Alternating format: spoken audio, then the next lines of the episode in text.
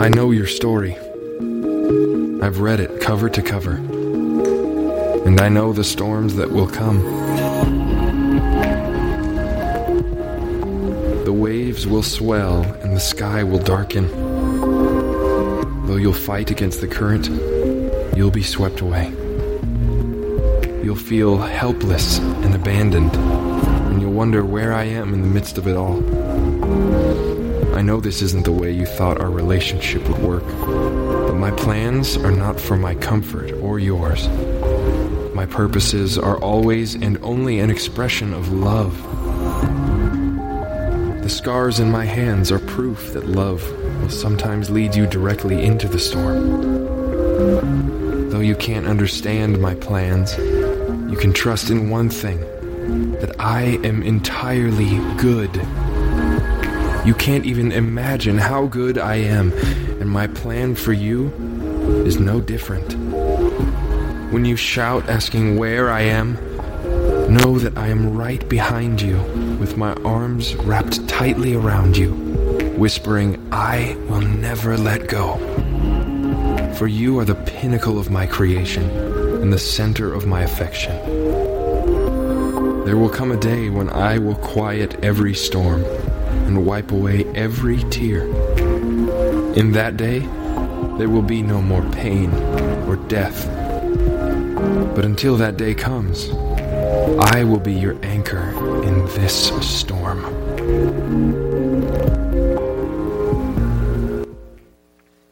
Good morning, church.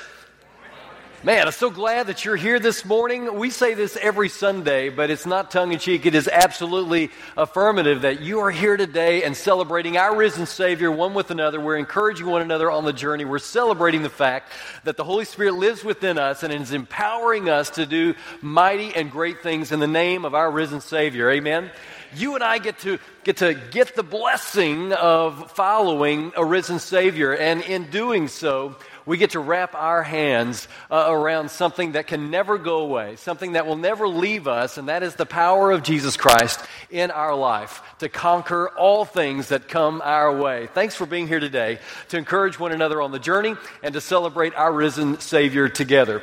We also want to say welcome to our guests that are here this morning. Thanks for joining us and being a part of our assembly. And of course, our hope would be is if you're looking for a church home, we'd love for you to think about Crosspoint, to join us in telling the story of Jesus Christ, the story of hope that is Jesus Christ, uh, we've all been blessed with gift sets. And so we use those to His glory uh, along the way, journeying, telling other people who are searching for peace in their life, searching for hope in their life, searching for true love in their life. We want to point them toward Jesus. And collectively, we do that as a church. And so we invite you into telling that story uh, with us. We're going to be in Luke chapter 24 this morning as we start a brand new series today uh, called Sing Jesus. Uh, there are moments in your life, I know, where you have doubted if God was listening to where you were in life. Is he hearing my prayer? Does he know what I'm struggling with? Does he see the agony that I'm in right now? I'm not sure if God is listening to me in my anguish, in my loneliness, where I'm at in life can he really feel what I'm feeling? Well, over the next four weeks, we're going to unpack those stories that remind us that Jesus is with us even in the storm. In the chaotic moments of your life when you think no one else cares, you need to know that Jesus Christ cares for you, that He loves you, that he feels everything that you're feeling and he is journeying and walking with you. And our story today is going to kind of kick that off for us as we take a look at a couple uh, right after the crucifixion of Jesus. I know, uh, as I've already said, that there are moments in your life when you've doubted. I had one of those moments when I was in kindergarten, believe it or not. I remember back that far, 73, 74, somewhere in there. My mom's here. She reassured me yesterday that was the, the moment in time when it happened. Uh, we lived in a little town called Ferriday, Louisiana, right on the Mississippi River. Small town. Uh, and in kindergarten, I rode the bus to school and from school. I was one of those kids, the oldest one, so I was a rule follower, made sure that I was in, in line with what I was supposed to be doing all the time. One of those kids that had the, the bus number, you know, pinned to his clothing so I would know which one to get on. Just look down, okay, that's the one. Yes, that matches. Okay, get on this bus. Every day, the same scenario. I knew what I was supposed to do, except for one particular day. My mom said, Hey, me and your grandmother are going to come by school and pick you up after school. We've got something to do. I don't recall what it was, but they were going to pick me up, so don't get on the bus. Trouble. Because after school, I knew what the routine was. I knew what I should do. And so I go out and I stand in the bus line and I'm looking left and right and I don't see any familiar cars. I don't see my mom waving me down. I don't see anything except for the bus that I normally get on. Everyone gets on the bus. I'm waiting and I'm waiting, and the bus driver kind of looks at me as he puts his hand on the, the door closer and he says, Are you getting on? And I thought, I'm not going to spend the night here on this sidewalk you know, a five year old has things that go through his mind. I doubted that my mom was going to follow through with what she said she was going to do. And I wasn't about to stay there all night long. Who knows what would have happened to me? So I said, Yes, I'm getting on the bus. Got on the bus, I sat down, I looked out the window, and the tears began to flow because I knew what I was supposed to do. But my mom was late and I wanted to do the right thing. I didn't want to get left behind, but I had doubted that my mom was going to follow through with what she said she would do. And sure enough, she got there late. She followed the bus on the bus route through neighborhoods until it finally stopped where she stopped, got out of her car, onto the bus, and said, Hey, come with me. It's going to be okay. So I got off the bus with her. There are moments when you see a picture in front of you, but you're not sure if that's what it should be you doubt if that's what you're actually seeing. Uh, for instance, uh, the last deer hunt that I went on, 1986, in the fall, my dad had secured some property for us to hunt on in southwest Arkansas. Wrong picture. Thank you. There it is. Yes, Sue has her thumb up. I don't know why, but anyway. So we go on this deer hunt, right? And I borrowed a 30 30 from someone, and we were in deer stands. And so we crawl up. It's dark 30. You can't see a thing out there. And I know that I'm supposed to wait. Don't shoot until you know exactly what you're shooting at. So we crawl up in the deer stand. It's cold, it's dark, and I'm waiting for the sun to come up. And just those early rays kind of emerge. Everything is in gray tones. You know what I'm talking about? Everything's kind of meshing together, but you can begin to start seeing some things. And I see maybe 50, 60 yards from my deer stand, huge antlers. oh, this is going to be exciting.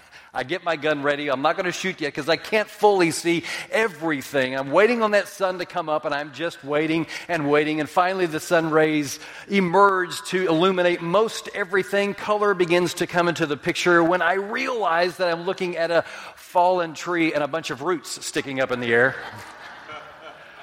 well, that day was unproductive for sure.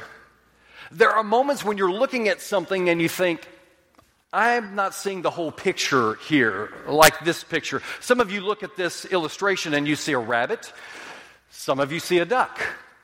Both are there, but depending on how you look at the picture, you're looking at the whole thing, but you're not taking the entire picture in.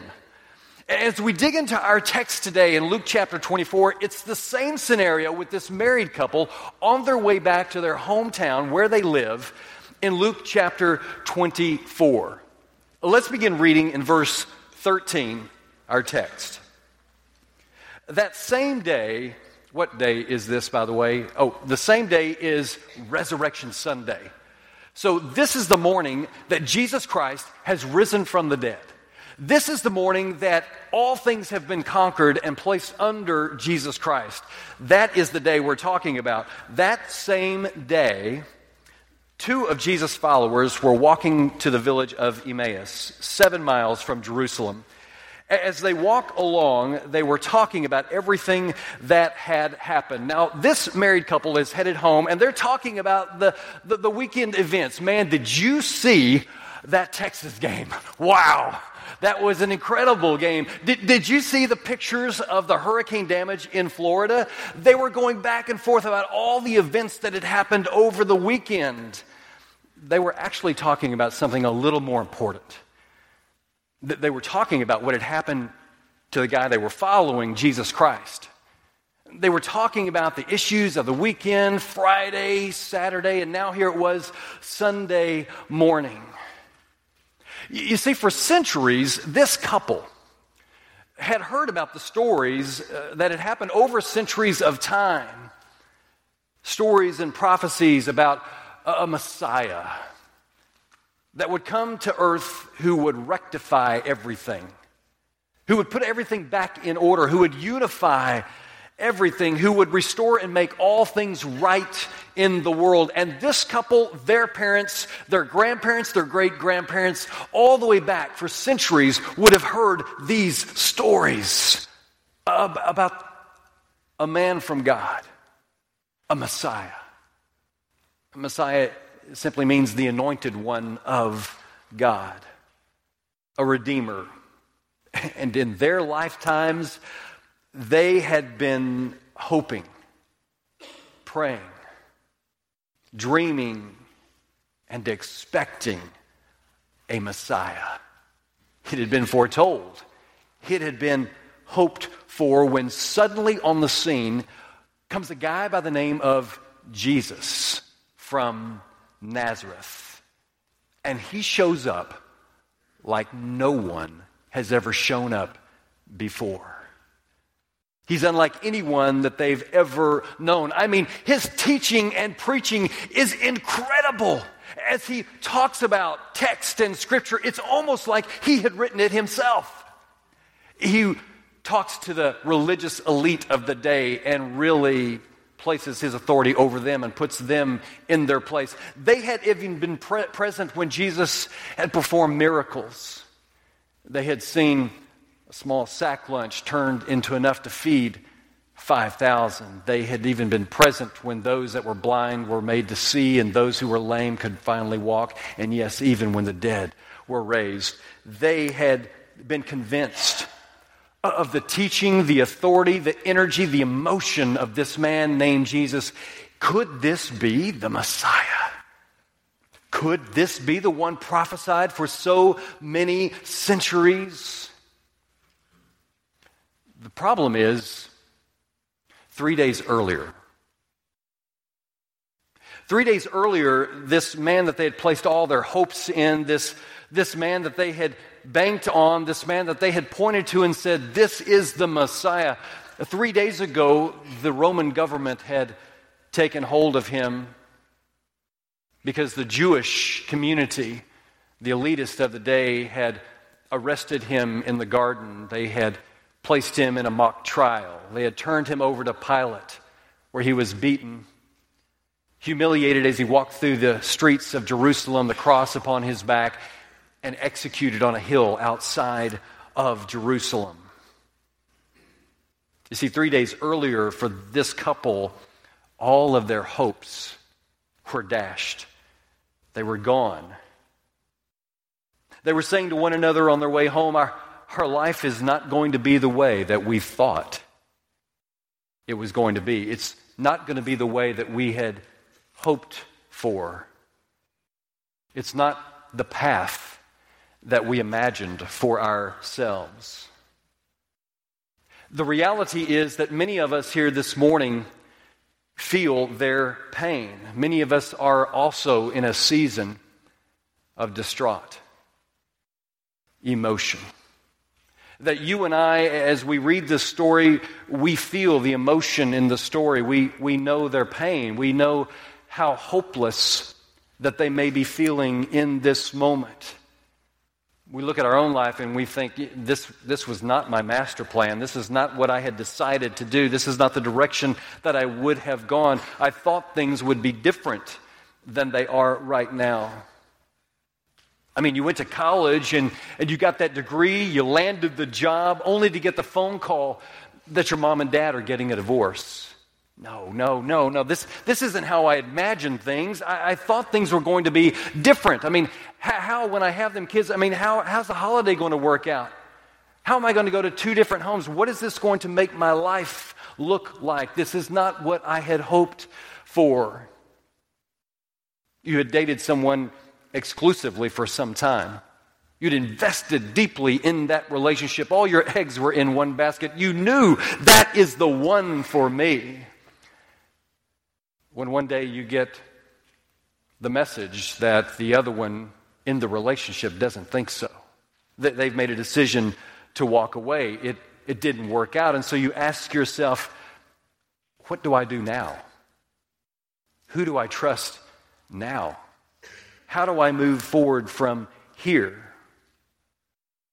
You thought, I'm going to be happily married till death do us part, but the parting came first. And now you're asking yourself, how do I function as a single parent? I'm not sure how that looks. You're enjoying this one season of your life when you discover that one of your parents has Alzheimer's and you know it's the right thing to do, but you ask, how are we going to pay for the treatment that my parent needs? You see, each and every one of us can, can plug into what this couple is feeling in our text the lostness, the hopelessness, the deflated balloon syndrome. I thought things were going to be different. We had hoped for something different. We wanted it to work out differently, and as they walked and they talked about the events of the weekend, their hopes were crushed. And then verse 15 occurs.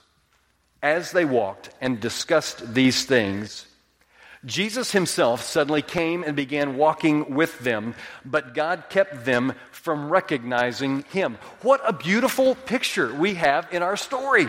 Here you have a couple who firmly believe that Jesus Christ is the Son of God, He is the chosen one, the Messiah, and suddenly the one person they believe is gone joins them in their walk home. And they begin interacting and dialoguing with him. However, the next verse says, for some reason, that God makes it where they can't recognize who Jesus is. What? Have you ever thought about that one moment in time? Different things come through my mind. Maybe, maybe God realizes that this particular couple, they're going to be foundational for the church in Jerusalem. And Jesus, Jesus, in the presence of them walking along, but them not recognizing Him, God is saying, I need to teach you something about faith. I need you to understand what it means to walk when maybe you can't see fully the whole picture going on. Maybe God has a, has a funny side and he says, Oh, you just wait till in a minute. It's going to be great when I pop this on you. Maybe he's more like Colonel Jessup in A Few Good Men. The truth, you can't handle the truth. Well, whatever it was, Jesus was with them but they did not have their eyes open. Does that ever happen to you in your life? When you can't see the whole picture, yet God continues to work in the mix. The, the answer is right in front of you, but you can't see it. I mean, you see it, but you don't see it. Like maybe you're looking through the toolbox for a certain tool and you just can't locate it. Your son walks by and reaches in and says, Is this it? And you go, Yes, that's it. Thank you. If it had been a snake, it had bit me. Or you're at the grocery store and you're looking for one particular item and you, you're looking up and down all around and the clerk walks by, you ask the question and she says, Is this what you're looking for? And you're like, Oh, yeah, there it is. We've all had those moments before. You see it, but you don't see it. It's right there in front of you, but you can't focus on what you want to focus on. This couple is absolutely devastated. But then Jesus jumps into the conversation in verse 17. Jesus asks them, What are you discussing so intently as you walk along? Well, they stopped, short, sadness written across their faces. And then one of them, Cleopas, replied, You must be the only person in Jerusalem who hasn't heard about all the things that has happened there the past few days. Now, if you don't think that's funny, I, I don't know. They just stop at Jesus' question What are you talking about? And Cleopas says, Dude, where have you been? Have you not heard what's going on? Now, I can only imagine Jesus in that moment. I know you've had this happen to you before, where you buy a gift maybe for your child or a grandchild or a good friend, and it's something that they've always wanted. It's wrapped at Christmas, and you're waiting in the wings for them to open that gift because you know what's going to happen. They are going to go ballistic. It's going to be a lot of fun. I have to imagine that Jesus in this moment is much the same way, trying to contain himself. Oh, just you wait till you figure out who you're actually talking to. You can see Jesus with that smile inside. E- even though just three days ago he had been in the upper room with his disciples and broke bread, as Leighton mentioned in our communion thoughts. As he was rested out in the garden and as they prayed late that night, as he went through multiple trials for his life. When he was finally handed over to the Roman government, who beat him within an inch of his life and forced him to walk through the streets of Jerusalem carrying his instrument of execution out to the hill called Golgotha, where he was lifted between heaven and earth and executed. Because Jesus, in his attitude and spirit, is always, not my will, but your will, God. Whatever you want me to do, I'll do. Whatever, whatever's necessary to get your creation back into relationship with you, I'm willing to do just that. And he's looking at this couple and he says, You don't see me yet, but the truth is, here, and they are like many of us. We are hurting and demoralized and worried and anxious, sad, alone, and afraid, when the truth is, right in front of us is truth. Jesus is in front of us, walking with us. And so Jesus continues the conversation. Verse 19. Jesus asked, What things? Well, the things that happened to Jesus, the man from Nazareth, they said, he was a prophet who did powerful miracles and he was a mighty teacher in the eyes of God and all the people. But our leading priests and other religious leaders handed him over to be condemned to death and they crucified him. We had hoped he was the Messiah who would come to rescue Israel. This all happened three days ago. What things? You see, we had hoped he was going to be the difference maker. We had hoped he would make all things right. We had placed everything on him. We had hoped that he would be our rescuer, our redeemer. And some of you are in a season of we had hoped. You woke up one morning to realize that your life is not exactly how you thought it would be, how it would turn out to be. You simply wanted to have children. For whatever reason, you can't conceive. You, you thought you'd be selling, celebrating an anniversary, and you're simply fighting over the sofa and the chair. You hoped to be enjoying life right now, but the truth is, you're fighting tooth and nail against cancer in your life. We had hoped things would be different. Eight years ago, Robin and I noticed Tanner, our oldest son, was in a depression. He was kind of in a funk. Uh, and I talked to him and studied with him and prayed with him, and we hung out together and played video games together. All those things a dad does to try to make it better. And that went on for about a year, and then about seven years ago, one evening, we were sitting downstairs watching TV in our Kansas City home. Tanner came downstairs and he had tears in his eyes and he said, Mom, Dad, can I talk to you? And we said, Absolutely. Whatever parent wants to hear. And Tanner sat down with us and he revealed to us in the 10th grade that he was same sex attracted.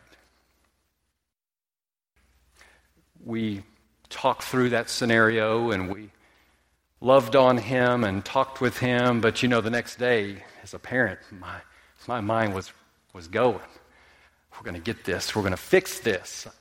We went to family counseling and we prayed together more. We studied together more. I talked to mentors of mine who loved me and cared for me. But life doesn't always turn out as we hoped.